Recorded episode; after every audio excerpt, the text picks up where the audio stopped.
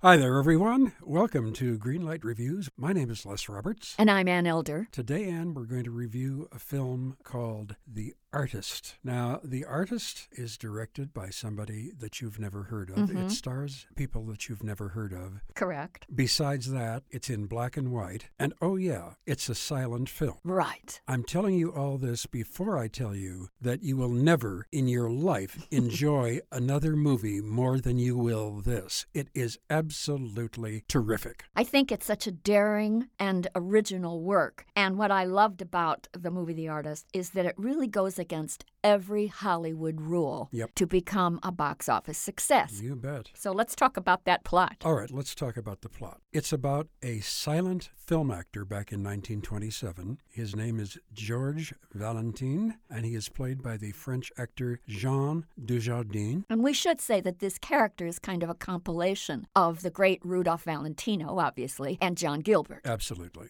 And before I go any further, I have to tell you that Jean Dujardin is the most charming actor I have ever seen. Well, he's certainly up there with Mr. Clooney. You betcha. Now, he is a huge star in silent films. He's married to somebody that we don't like very much. Not the actress. I think she's wonderful, Penelope Ann Miller. But she plays his wife, and they don't quite get along. But he gets along with everybody because everybody adores him. Towards the beginning of the film, he runs into an absolutely adorable young woman named Peppy Miller, played by Berenice Bejo. Again, how adorable is she? She is so appealing. I think she's kind of a Mary Tyler Moore type, and she reminded me of the young Mary Tyler Moore from her TV series. Right. But there's no romance going on here. Well, she has a crush on him.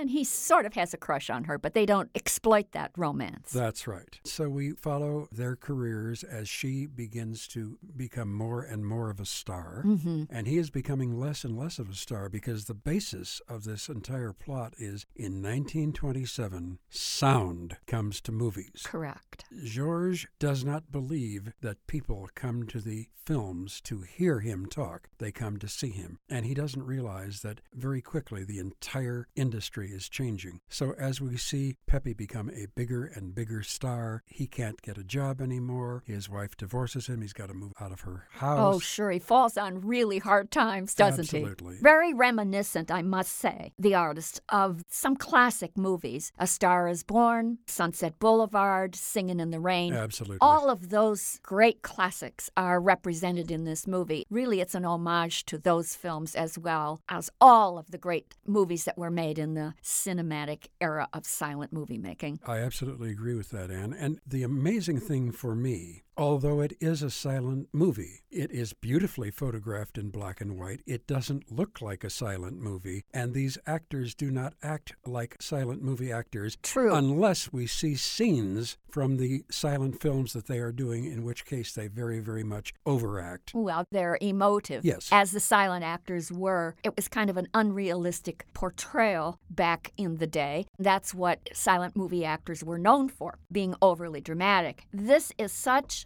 a lovely movie, too. I want to say that. We don't get to use that word very often in movies today. The reason why I'm saying that is that I thought the chemistry between Jean Dujardin and Berenice Bejo was so electric and it was so sweet that I really bought the fact that here were two people whose paths kept crossing, and yet they couldn't quite make the romance click until the final chapter of this movie. There is something deeply satisfying about this film. We can't, of course, omit the fact that there is a true scene stealer in this film, and I don't know how these two actors allowed this fabulous little terrier to be in the film, but Oogie is the name of the four-legged Scottish terrier.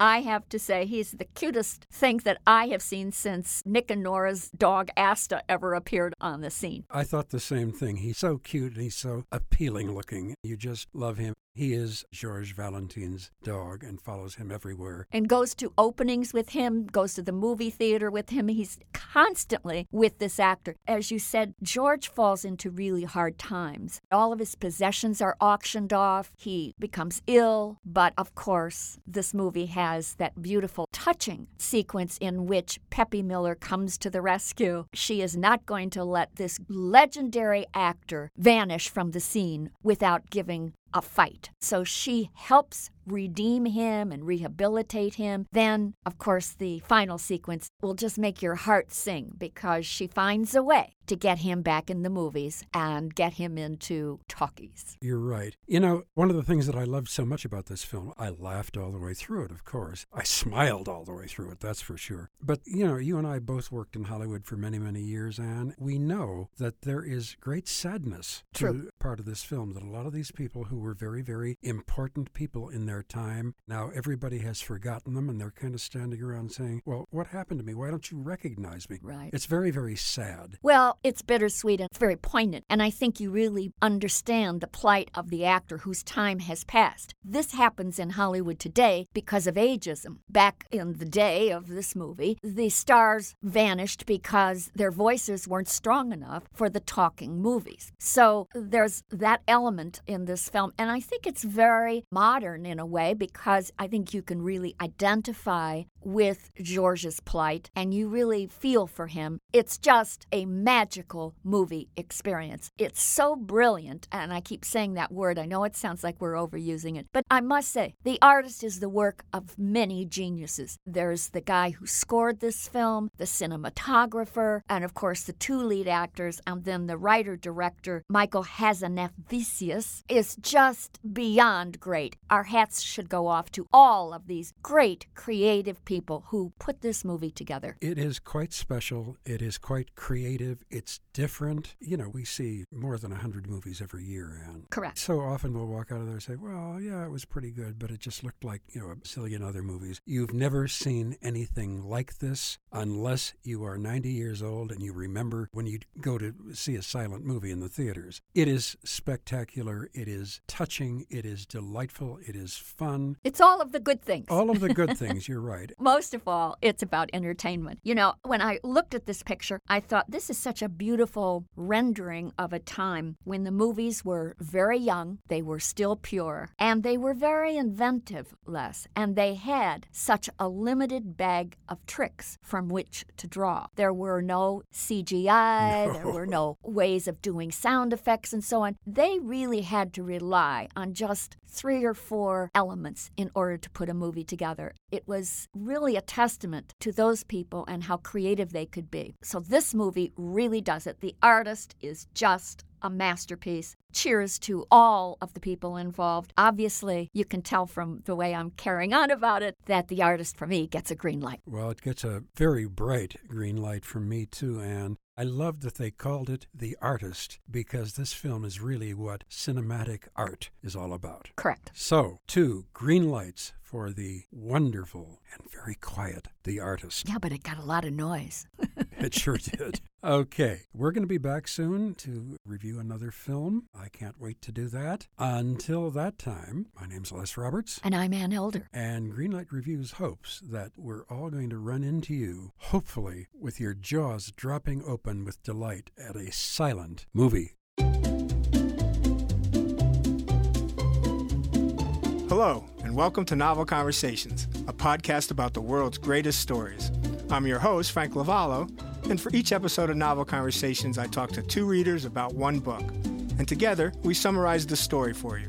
We introduce you to the characters, we tell you what happens to them, and we read from the book along the way. So if you love hearing a good story, you're in the right place. Our 9th season is coming this fall.